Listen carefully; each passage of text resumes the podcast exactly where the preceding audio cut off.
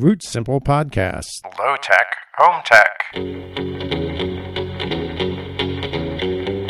Hello and welcome to the Root Simple Podcast. We're the audio companion to the Root Simple blog, where we cover gardening, home economics, and DIY living. This show is hosted by myself, Eric Knutzen, and Kelly Coyne.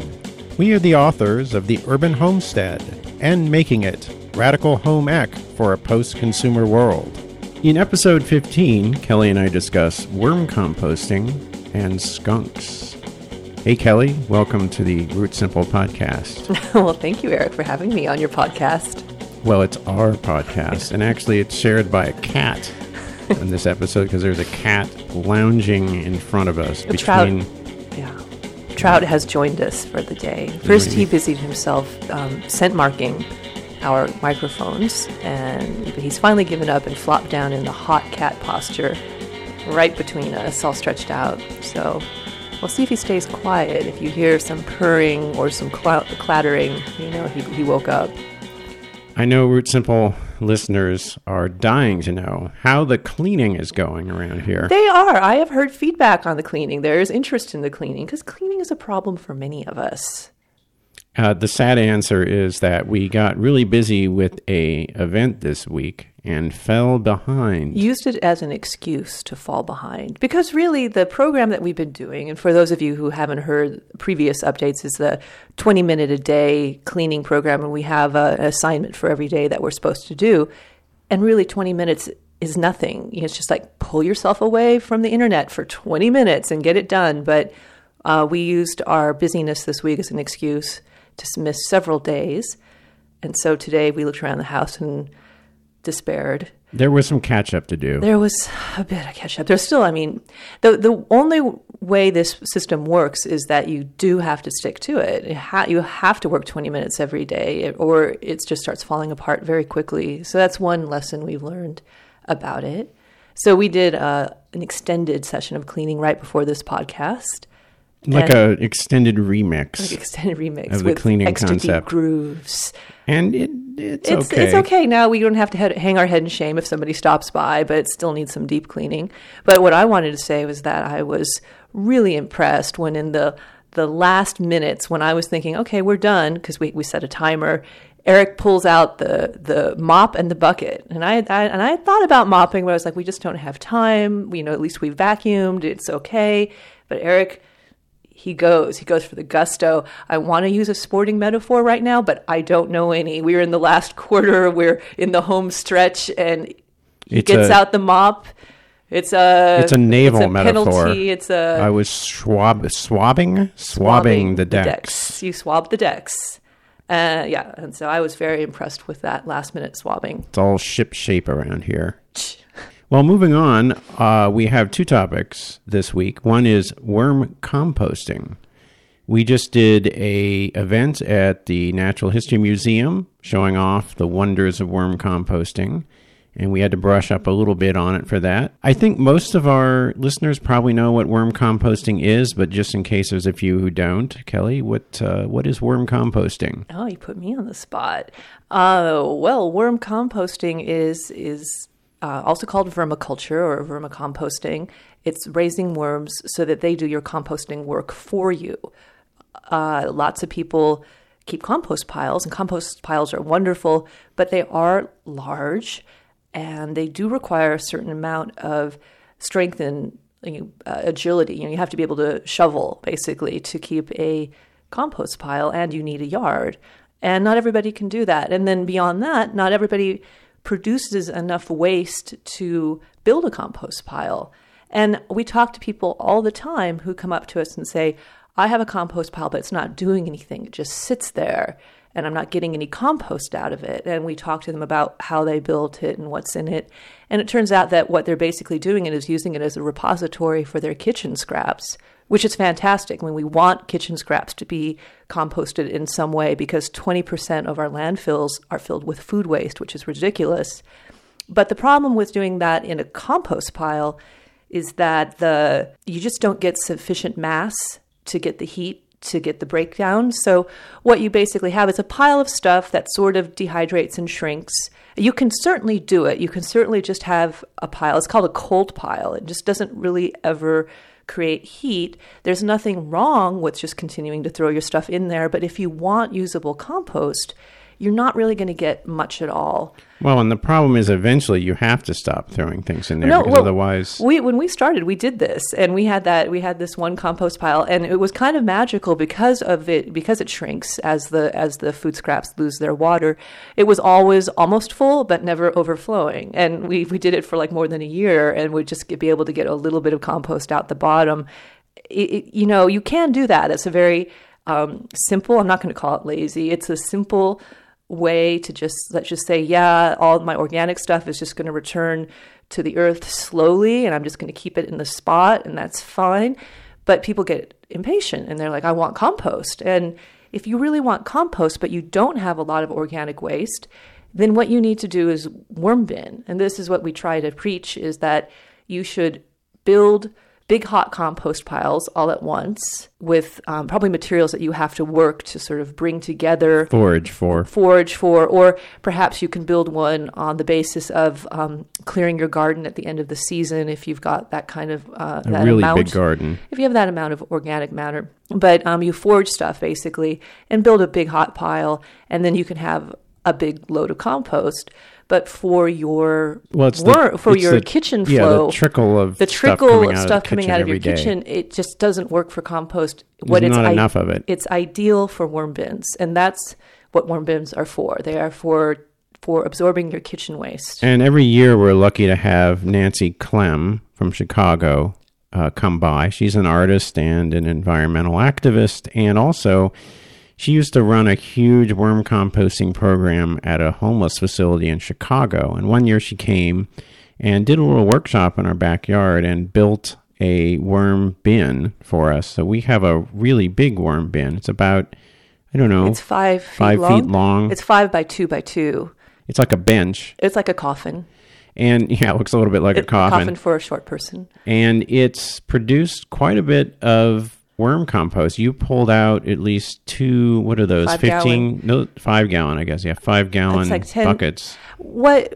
Yeah, we used to have a little a little uh, plastic bin indoors, but then like after Nancy came and uh, helped us build our big wooden bin, I, I've loved it. I love the wooden bin. I love it because it's breathable. Like I like the wood environment. If you can possibly make a wood bin. I, I, I do recommend them over plastic bins, but I know that it's hard for some people to do that. And plastic works fine, but I've been impressed with the performance of the worm bin, um, the wooden one. It's outside. We should point that out. It is an outside bin, but what I like best about it is that it is huge. it's huge. It's huge. And of course, again, we're in Los Angeles, so we can do an outside bin year round here. Yeah. But that leads me to a problem we But had. oh, but before we go to our problem, I Oh. just wanted to say that there is something to be said for size. If you depends on how much worm bin you need is going to depend a lot on how much food waste you produce, which depends a lot on how many people are in your family and how much you cook at home. Now, Eric and I are just two, but we do try to cook at home a lot, and we have a very kind of heavily vegetable based diet, and so we do have quite a bit of fruit and vegetable trimmings. So we can feed this giant bin and it works. And a small bin would be too small for us because when we had that small bin, I was always giving the worms some food, but then having to figure out what to do with the rest of my scraps. And so now all my scraps go into this big bin. And basically, what I do is work one side and then the other. So I'm actually have two and a half feet of active space, and then I'll have two and a half feet that's finishing up the and you know we're this we're not going to talk all about how to worm compost here but i found it really helpful to have a two-sided system and those of you who do worm po- compost will understand what i mean so i start uh, feeding and i put new bedding in and feed on one side to get the worms to migrate to that side and let the other more completed side just mellow out and finish composting and then i harvest it and when I harvest it, I'm pulling out about 10 gallons of worm compost at a time, which is a fantastic asset to our garden. And I, I got to say that worm compost immediately started growing seedlings out of it that were extremely healthy looking. Well, this is the thing. The, yeah, worm compost does not, the composting process is cool and it does not uh, kill seeds. So your tomato seeds and your squash seeds and cucumber seeds and whatever that end up in there, most of them survive that process. And that's something you just have to be aware of when you're using your worm compost. You'll get you'll get seedlings from from these little volunteer vegetable plants, and it's not really any big deal to pull them. But what is amazing is why I have my buckets of compost just start sprouting completely beautiful, healthy squash and tomato plants because they love worm compost. Now, to get back to the container, we have a lot of listeners who may be in apartments and of course, you can do a worm bin in a small container, uh, typically a plastic tub. Like a Rubbermaid tote for you, you. I guess that's more of a U.S. brand for our internationalists, but you know, a one of those some kind of lidded storage, storage tote container. Of, made of some heavy duty plastic with holes drilled in it, basically. And we did one for the workshop that we did. It was about uh, 24 inches, I think, something like that, 20 inches by, I don't know, a foot, something like that. And that might not be big enough for all your kitchen scraps. Would that be your experience? But I, I, think it's not a big deal. You might have to throw some of them out, but at least you're composting some of your kitchen scraps. Yeah, again, it depends on how you know, I mean, if you eat out a lot, you, you, if you don't eat a lot of vegetable stuff, because the worms, they eat mostly vegetables, you know, it depends on your diet and your habits of how much space you need. But certainly, just starting somewhere is a good idea. You start with a bin, and if you find that the worms can't keep up with as much stuff as you are producing, you can either just compost that some other way or start a second bin or start thinking about moving into a larger bin. And if you get a bin that's too big for your needs, that isn't really a problem. Too big is better than too little. I think I guess so. it's just a matter of space. It's about as a matter, yeah, you're just really wasting um, storage space or square footage, you know. Um, it, it doesn't matter to the worms. They'll just have extra If you're room. smart about it, you would build it into like we have an outdoor bench with the outdoor bin, but you could do the same thing on the inside. I'm sure someone's done like an IKEA hack here. It seems to me there would be a coffee table. Uh, there are coffee table worm bins. Something like that, or a, a bench or some kind of you know People do keep double people use, keep worms in their use. bedrooms and their living rooms. I mean, once you get over the creep factor, uh, you know, you, you can keep them anywhere. You you can create a bin that does not leak or anything like that. Although, admittedly, most people who keep them inside keep them in a laundry room or a garage or or maybe in a corner of the kitchen where they seem to be able to do less damage to the carpet and whatnot. Now, in some ways, the corner of the kitchen might be the best place because it's closest to where the food is, but also there's this temperature issue. And when it came time to do this workshop, we wanted to have, you know, this giant, writhing, seething mass of worms to show off. To make everybody go, oh, look at those worms. And we actually had the museum set up a camera, a worm cam for us, which was pretty cool. But there was a problem because we didn't have a lot of worms. I went. I it was awful, and I should have thought about it. Worms have worms have a preferred temperature range for working, and it's fifty five degrees Fahrenheit to eighty degrees Fahrenheit. And below that and above that, they really start shutting down. And then um, the more extreme, they they die on either end of that too. So we have been hovering in the 90s for weeks and weeks now. It's just like the summer will never ever end, and I'm I'm tired of it. I realize the worms and I have a lot in common in terms of temperature preferences. But so I'm I'm lazy and grumpy and and actually the worms are too. And so I went out to look at the worms to you know, to pull some for display and I realized that they were small and they were hiding and I realized that the worm bin was kind of hot. And first I thought it was I had added some some new matter, some dry matter, and, it, and the texture in my bin was a little uh, it just needed it looked like it needed some mixing so i had mixed some stuff in and i was afraid i touched it and it was warm and i, I thought oh no i set up a heat reaction because you know if you mix carbon and nitrogen in a compost pile after a day it gets really warm and that's what had felt like it happened so i thought oh my goodness i have i have killed all our worms by setting up a heat reaction in my bin, but actually I think it was just the heat, the ambient heat beating through. The the the, the bin is sheltered for most of the day, but it gets some intense afternoon sun and I am now rethinking its positioning. I learned a lot because I, the fact is that you know when you have a worm bin, you you could be all worm obsessive and all about worm productivity, and you could worry about how many worms there are and how much they're eating a week. And I'm you know there are people like that, but I don't. I just I just sort of throw stuff in and I just let it roll and I don't pay a lot of attention to them. And I realized that that was kind of a mistake this summer, but it did teach me that, oh, okay, worms shut down in the summer just like they do in the winter. So to get back to the event, we just really didn't have a lot of worms to show off. Certainly none of those big handfuls of writhing fat worms that we wanted to show. And so Eric put out a call on Facebook, like to our friends who keep worms, to say, "Does anybody have a handful of worms to share with us?" And everybody wrote back, going, "Oh man, my worms are not doing so well." Basically, everyone had the same problem. I Ex- think. yeah, and that's, so that's just something to think about um, for us in warmer climates. Well, we, we actually both warm and cold climates. We all Well, yeah. need to think about this because for us, the problem's in the summer. For most people listening to this podcast, it's probably the wintertime. But people have hot. There's people with cold, cold winters. And That's true. There are places too. where it's hot I know you don't have a lot of experience in the other parts of the That's country, true. Eric, living here in so-called paradise. Um, but yeah, they have hot summers and cold winters. So I think you know, for an an outdoor bin insulation is a good idea. And I'm so now I'm thinking about insulating our bin. What I would really like to do is sink our bin into the ground to stabilize the temperatures. that would involve a lot of digging. Not my favorite activity, I, I know, have to say. I know, and it would also look like we In had like clay. some sort of burial going on when we sink the coffin. the neighbors think we're weird enough.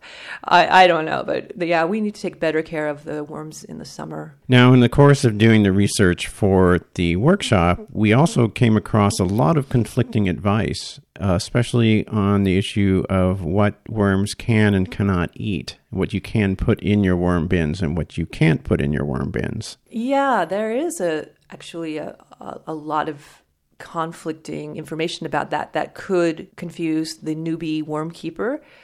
I would say if you're confused, just don't worry about it and do just try things and do what your gut says and just use common sense and Don't put a be lot fine. of any one thing in. Probably yeah. is a good idea. So the the things that um, they say no to, no citrus, you know, because of it's acidic. because it's acidic. Yeah, so the worms don't like that. Now, Mr. Trout And we have a cat bothering us is now, now again. in full bother mode. He's coming now. He's scent marking my microphone. Mr. Trout, you have to go away. Come on, go, go, shoot, walk the plank.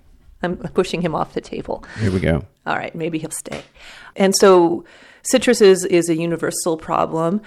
I don't think it's the end of the world if you put a lemon rind in there. They can work around stuff if they have the space and the But time. But a lot of it, a lot of it would definitely not be. yeah, so if you like make a bunch of homemade orange juice or lemonade and and you've got a ton of rinds, don't throw those all in your tiny worm bin. Then Some- the worms will be living in pure in pure acid. So, you know, that's common sense, right? during our workshop, actually, someone came up to me who juices a lot, which that's a whole the nutritional aspect of that's another question, which you know I I have issues with, but I had to tell him maybe not, you know, if, especially of course if he's juicing a lot of citrus, that would not be a good thing. But if he was juicing kale, that would be fine. Yeah, the pulp from the juicing process would be excellent for the worms. Um, I, yeah, I wouldn't want a ton of fruit juice or anything really sweet, that kind of sweet, acid, sugary. Stone fruit probably be okay, but not not citrus.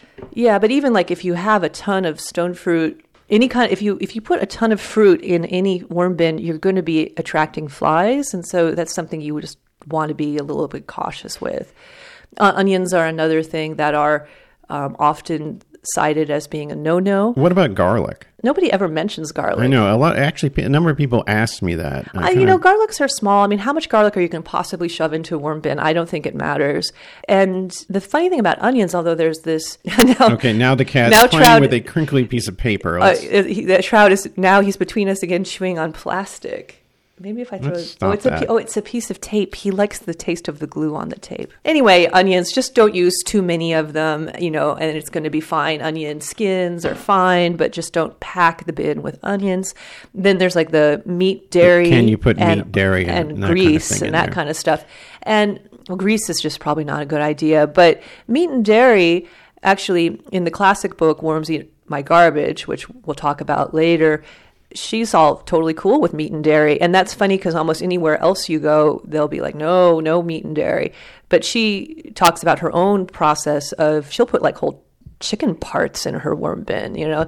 And and the thing is with the meat and dairy is that they stink and they attract pests But if you know what you're doing, you can deal with that and prevent that. You had a really big one, but it, you could also have a disgusting. You could have a writhing mass of disgusting maggots, maggots, which- in your kitchen, in your bin, and everybody's screaming and crying, and then you you think you're a failure at worm binning, you know. But no, you can do it. You can. The truth is, with composting and and vermicomposting is just another kind of composting, is that you can actually compost anything organic. Although the museum provided us with a wonderful volunteer who ended up, he was a biologist and had studied worms, ocean worms, and all kinds of other worms.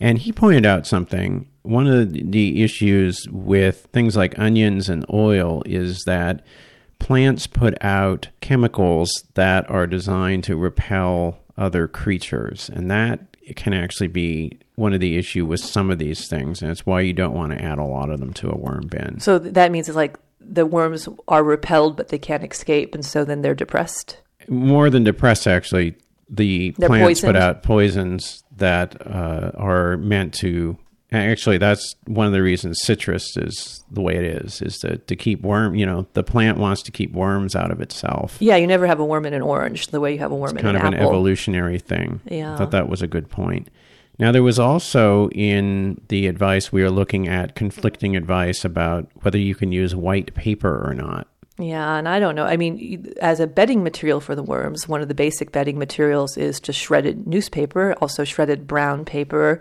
and shredded cardboard that doesn't have lots of labels on it. You definitely never want to use shiny colored inserts, like those sort of free giveaway flyers and newspaper inserts that are real shiny not those. But white paper, I've seen conflicting evidence or conflicting opinions about because of the bleach content. But plenty of people work with that. I met a lady at the event who she's like, yeah, all my junk mail goes in the bin. Not the shiny stuff, but you know, all her envelopes. She takes the plastic windows out. She all of her her mail, her bills, they all end up in her worm bin, and she's very happy about that. And again, in Worms Eat My Garbage, Appelhof has no problem with white paper and she did it for she passed away in 2005 but she had like 30 40 years of worm composting experience behind her so i'm willing to believe her.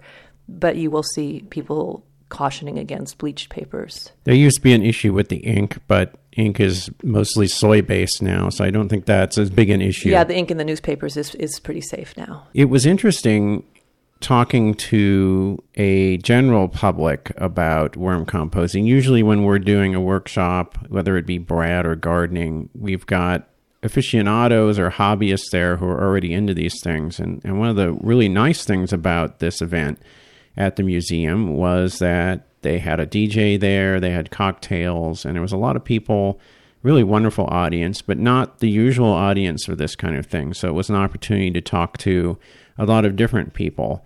And I had a really nice conversation with a student who came up. I think he must have been a business student, and he was looking for entrepreneurial act, you know, opportunities. And I remembered a meeting I had with the municipal I was invited to a meeting at a municipal waste facility, and there was a consultant there, and he was talking about this chance for large institutions like schools, nursing homes, hospitals to do a composting program of some kind because it's a win win situation for everyone. Because for cities and for private waste haulers, they're basically in the trucking business, they're moving stuff around. And the price of fuel is not cheap anymore and continues to go up. So they're looking for opportunities to reduce the amount of stuff they're hauling, which is exactly what worm composting or composting programs could do. So there's a real chance for large institutions to have a, a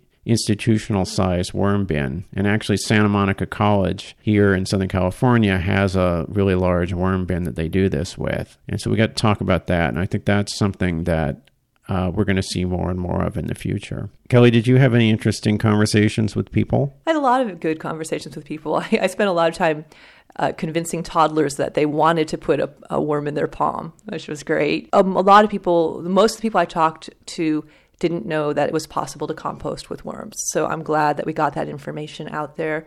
I don't know how many of them were sold on the idea, But you know, you plant a seed and, and, and, and, it grows, and those little kids playing with the worms, they might be worm composters someday, and, and so that's good. And the volunteer uh, Michael that the museum gave us, he made a nice point to me after the event. He said, "This is a great opportunity for people to get in touch with nature because." We have to assume that people haven't been to a farm or haven't been in the forest, and this is a chance to interact with something. And maybe that's the greater good of doing something like this.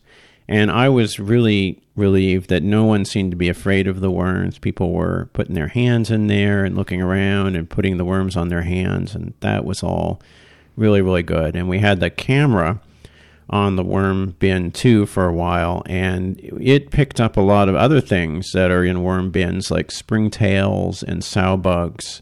There was a lot of pandemonium when a sow bug would cross in front of the camera and move move around. Those are all decomposers too. Michael, the volunteer, uh, again a biologist, pointed out to me that 70% of the organisms on the Earth are decomposers, and that's that was a, another nice thing about doing this demo. One last issue there there were a lot of questions actually before we did this. No one asked at the Oh, I had questions about leachate. Oh, you had questions about leachate. That was one one question we both had going into this is is leachate okay to use? Now, leachate is the watery slurry that that comes off of a worm bin. I met a lot of people who thought the leachate was the entire purpose of worm Oh, composting whole- whole- I think- because because of those um, fancy commercial bins that have a spigot at the bottom. Or maybe people were confusing it with compost tea too. No, I don't think so. I think that people just thought like that's what you keep worms so you get the leachate. A lot of them have the spigot at the bottom. And one of the things with keeping worms is you got to keep them uniformly moist but not too wet. Not soggy. And if there's a lot of that leachate coming off, that probably means that the bin is too soggy. And of course, when you put in fresh fruit or vegetables, you're introducing water. So that's probably how that might happen is people wet it down too much and then they're adding moist food and then that's that's coming off of the bin. The other of course the other extreme is probably some people keep it too dry. yeah, too. especially the outdoor bins in, in the summer can dry out really quickly. So you need to be adding wet bedding to it all the time, or misting it down with a mister or something.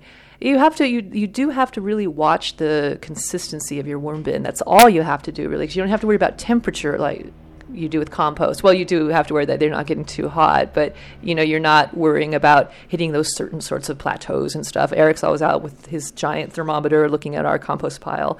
You don't have to do that, but all you have to do is stick your hand in there once in a while and go, is it too wet? Is it too dry? And it needs to be exactly the consistency of a wrung out kitchen sponge. But back to the leachate, the, the, the issue with the leachate is that it's an anaerobic material. In other words, it's got bacteria in it that are working in the absence of oxygen. I think that that's the issue for some people. I looked into it, and my trusted sources, extension service sources, said it's okay to use. I looked at the peer reviewed studies on it and found a number that demonstrated that leachate is a good fertilizer.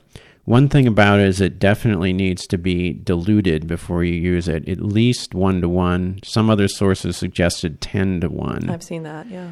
Another issue with it is a food safety issue because it's a substance that's coming off of food that hasn't necessarily been composted yet. It could have some pathogens in it, so not be something I would spray on lettuce that you were going to eat raw. Uh, another thing about leachate is that the sources I looked at suggested being conservative with it, trying it on some plants you don't care about first to make sure it's okay before you go like crazy with it. Uh, so some amount of conservatism with it is is warranted, but it does seem to be a, a effective fertilizer. But you don't need it. I mean, we don't collect leachate. Our wooden bin doesn't have any mechanism for, for collecting leachate. So, uh, what I want are the castings. And you can make tea out of the castings if you feel the need for a liquid treatment. But I'm perfectly happy with just taking the castings and top dressing with them and it works fine and it's it just seems much cleaner and much more convenient than dealing with that stinky nasty stuff Anything else you want to say about worms? Other than people should go out and do it. worms are great They are great. Well, moving on, the next topic is skunks. Skunks, skunks, and more skunks. Kelly, for my birthday, gave me a w- wilderness camera. Actually, we ended up first with the wrong camera. It was a game camera that was for shooting deer and elk, oh Well, which not, we don't. doesn't actually shoot them for you. It, well, I mean, it takes pictures of deer and elk. and so then you can go shoot them more effectively. We don't have a lot of deer and elk in our backyard, thankfully. We have no deer and elk in our backyard. Some people actually in Los Angeles do have deer in their backyard, but we're enough into the city where that's not an issue. We returned that camera and then we got a smaller camera that is for taking pictures of birds and smaller animals and it's it's like a motion detector with a camera in it. So some some if something moves in front of the camera, it snaps a picture.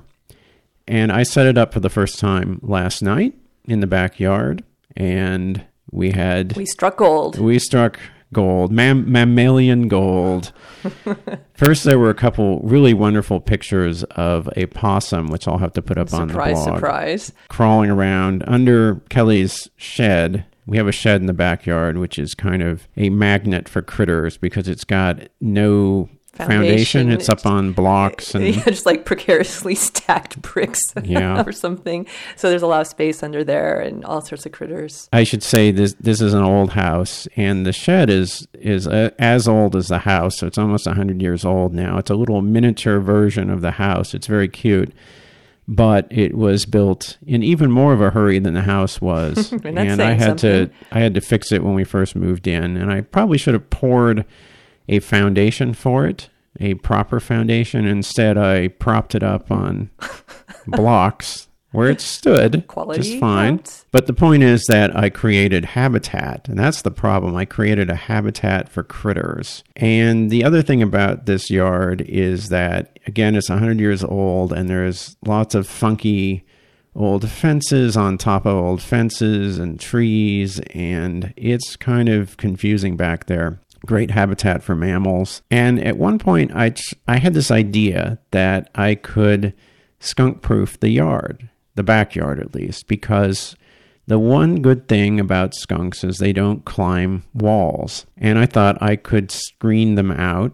They will dig, so I kind of went around and anywhere where I thought a fence, or rather a skunk could dig under the fence, I put down some wire to try to keep them out. And I thought I was successful, but as the camera showed last night, not only was there a possum visitor, but there was a skunk visitor. This is sad because you've spent so much time this spring. I spent a lot of it was time working on all that. out skunk war this spring, and that we we started our summer garden very late because we were waiting for for the skunk traps to work and all this stuff. Eric was trying to capture skunks. We had concerns about baby skunks living under my shed. We didn't want to take away the mommy if they were still under there and all this stuff. And it just caused all sorts of trouble and got us to a late start with the garden.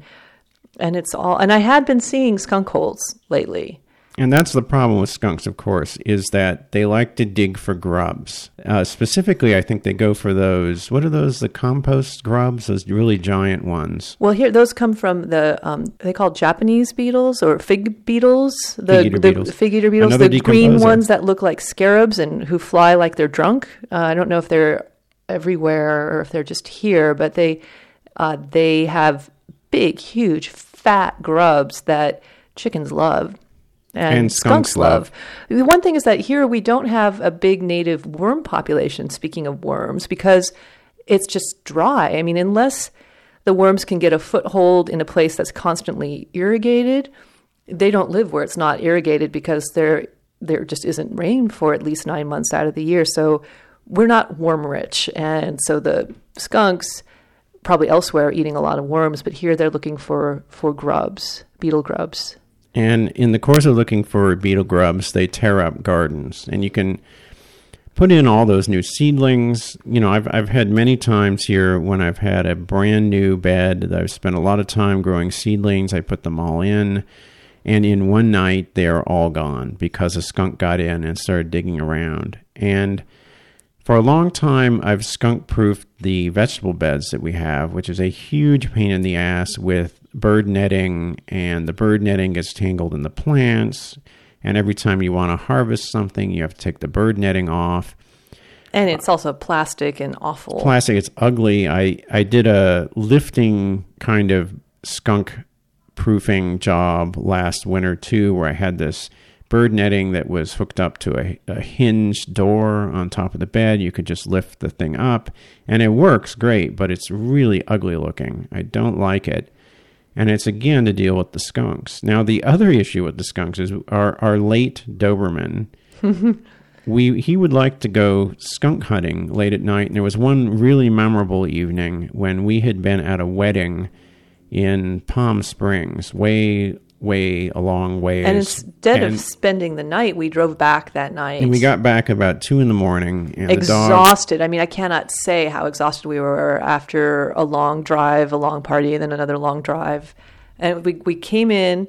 I remember that I let him. He was, you know, he, poor guy. He'd been stuck in the house for like eight hours or something. Or no, I think we had someone come and let him out for relief. But he was eager to get outside, jumping around. So I, I just threw open the back door and let him run out and went into the bedroom to change out of my formal clothes. And thank goodness I did in time because then he came running back in the bedroom in a state of complete panic, rubbing himself on the bed like crazy. And I On couldn't- us. and us, and I couldn't figure out what was going on until then. The, then all of a sudden, the scent hit me, and I realized he'd been skunked bad. And I think it was the first.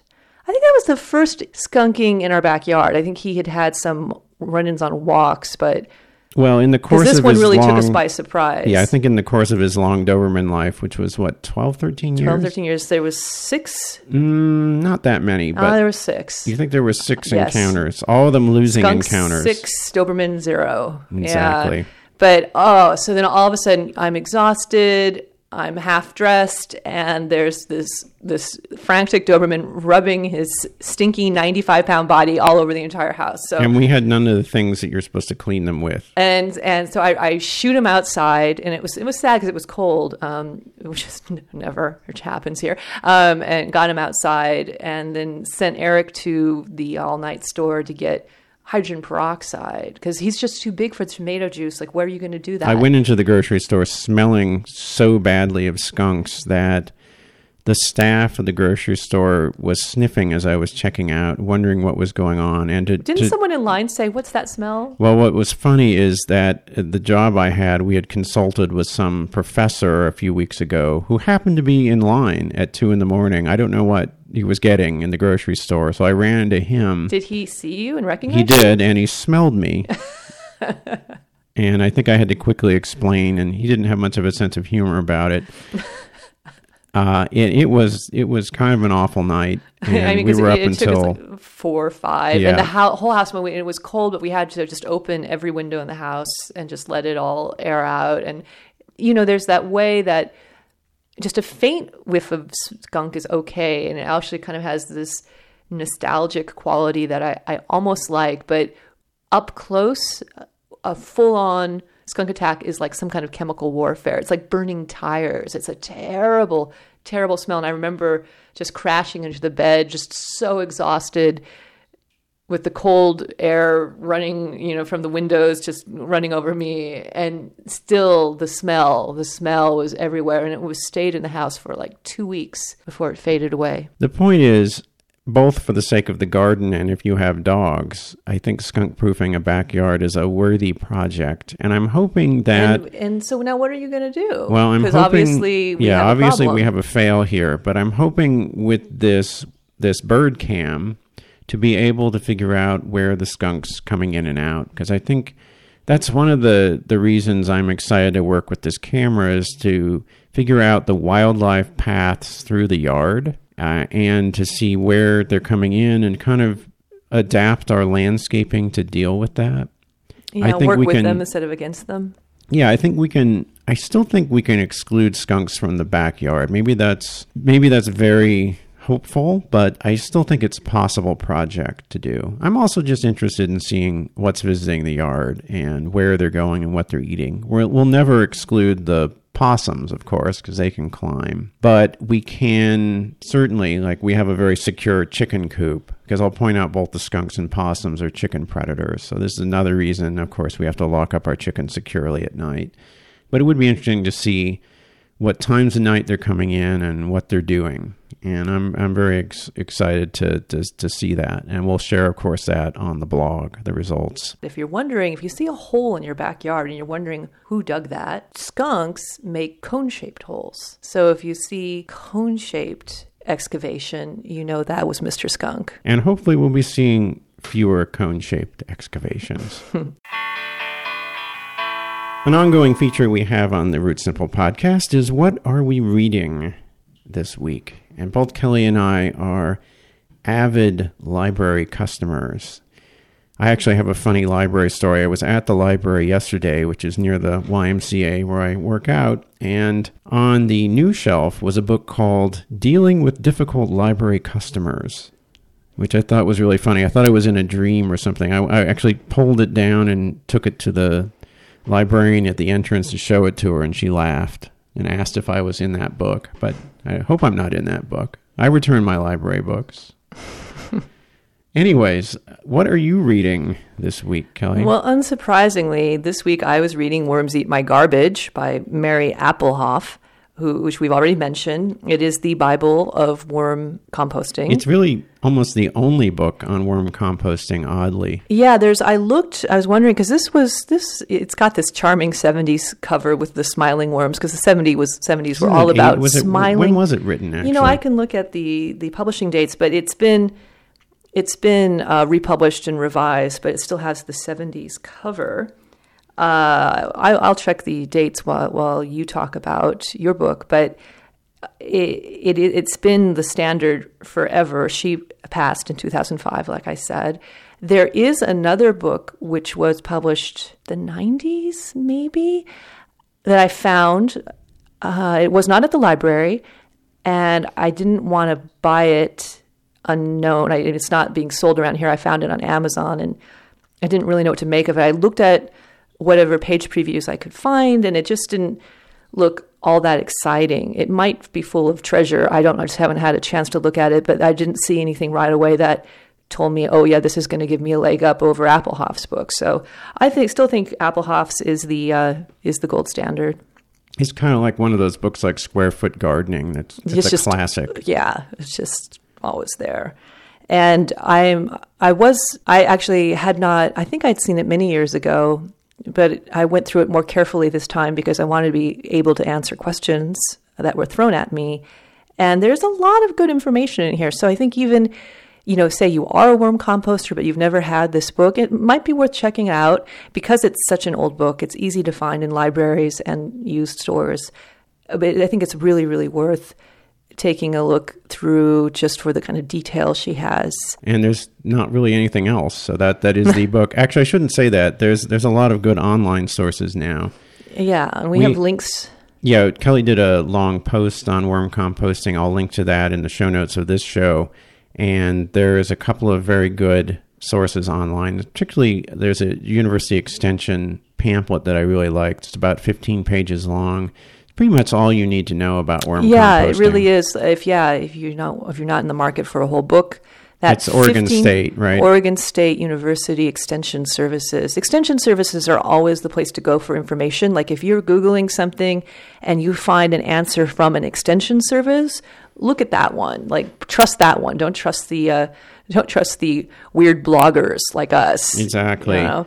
uh, but yeah, so OSU, Oregon State University extension worm composting PDF. You might be able to find it just with that, but we have a link to it.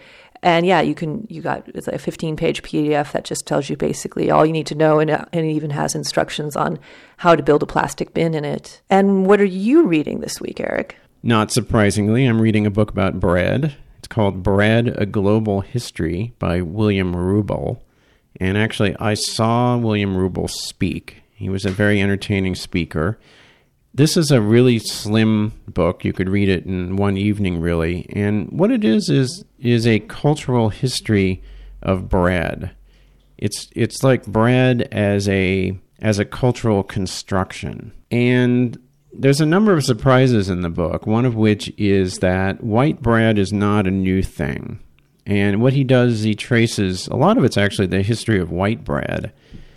White bread was something for the elites in the past because, of course, to make white bread, you have to sift the flour, and you lose. Of course, you lose a lot of the nutrients, but you lose a lot of the mass of the flour too. So it's something for very wealthy people.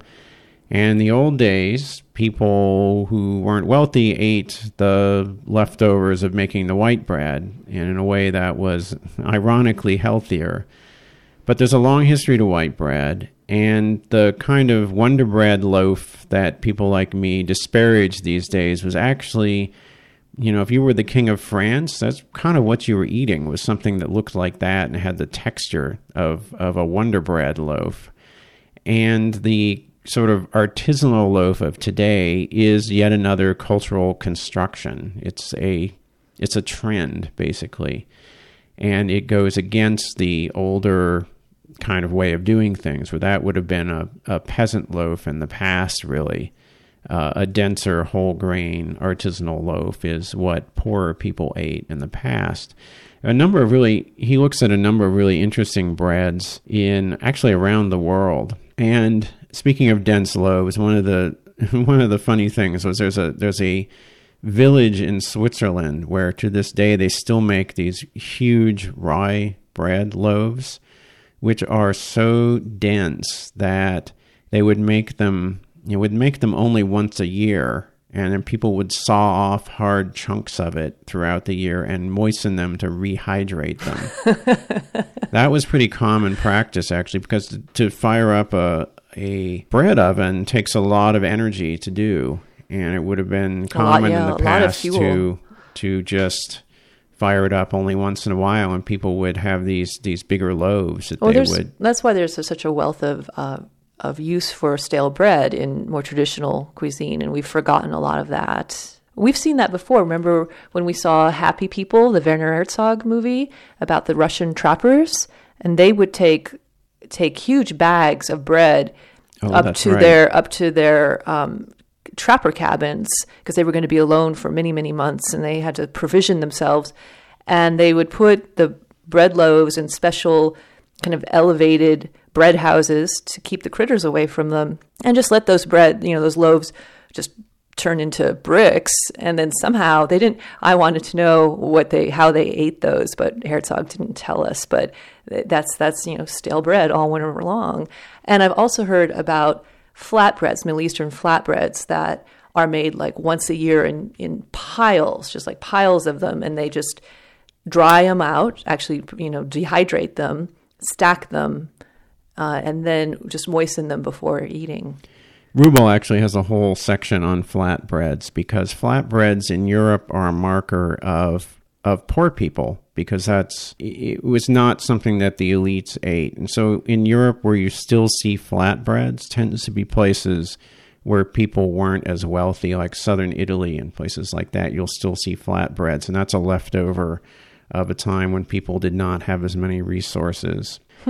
We don't have the resources now. We just think we do. Well, what's funny is that some of these things that were essentially, again, like the artisanal breads of today, that were the breads of poor people, have flipped, and now it's the uh, the bread of the elite, and poor people are, are eating, eating, Wonder the, Bread. They're eating King Louis bread. Exactly. Yeah. Unfortunately, because sometimes those those breads are not the healthiest for people. The other thing, looking at this book, was thinking about the whole gluten trend right now. And of course, bread is a double edged symbol. It's a symbol of of life, but it's also a symbol of labor and hard work. And you see that in the history of bread too, of bread being the symbol of toil, because and it's in the Bible too, it's represented yeah, that way. For your bread. Uh, he has a whole section on uh, horse breads too, which are breads that were made to feed horses. And actually, poor people would end up eating those sometimes too. And they're a, a really, really dense, mostly whole grain, not mostly, but all whole grain, kind of hard rocks that people would eat. At any rate, it's a, it's an interesting book, a short read, worth an evening's read for sure. I checked Appelhof's publication dates, and the first edition came out in 82. 1982. And there's not a lot between like 1979 and 1982. And the illustrations. I always think of the 70s being the 70s, but the 70s dragged into the 80s, and it is very much a 70s kind of publication. If for some reason, when we were looking for artwork for this display, we kept coming across worms with hats on. Everybody wants worms to have eyes, even though they don't, and for worms to be smiling. All worms are happy, and worms always have to have hats. They have baseball hats and cowboy hats. Well, the worm that I drew for one of our first posts on Root Simple was a worm with a cowboy hat. I don't know why I did that. it's just like people just can't have to. help. They just can't help themselves. And some people put sunglasses on the worms, which I don't blame them because worms don't like sun, even though they don't have eyes. That is true. Anyways, I guess that's it for the podcast this week. I want to thank all of the listeners and Root Simple readers who sent in questions for Chef Ernie last week when we had our pressure canning podcast. There were many really Ernie good was questions. Amazing. He answered all those yes. questions like a champion. keep those questions coming. Uh, I'm going to schedule a few guests for the podcast in the future, and as I do that, I will put up a blog post to ask for questions. And we look forward to hearing questions for both our guests and for us too. And thank you for listening. To leave a question for the Root Simple podcast, call us at area code 213 537 2591 or send us an email at rootsimple at gmail.com. We are Root Simple on Twitter. If you like the podcast, please leave a comment for us in the iTunes Store. We're also on Stitcher. And you can support the Root Simple podcast by buying a copy of one of our books through the Amazon links on rootsimple.com. Our theme music is by Dr. Frankenstein. Thank you for listening.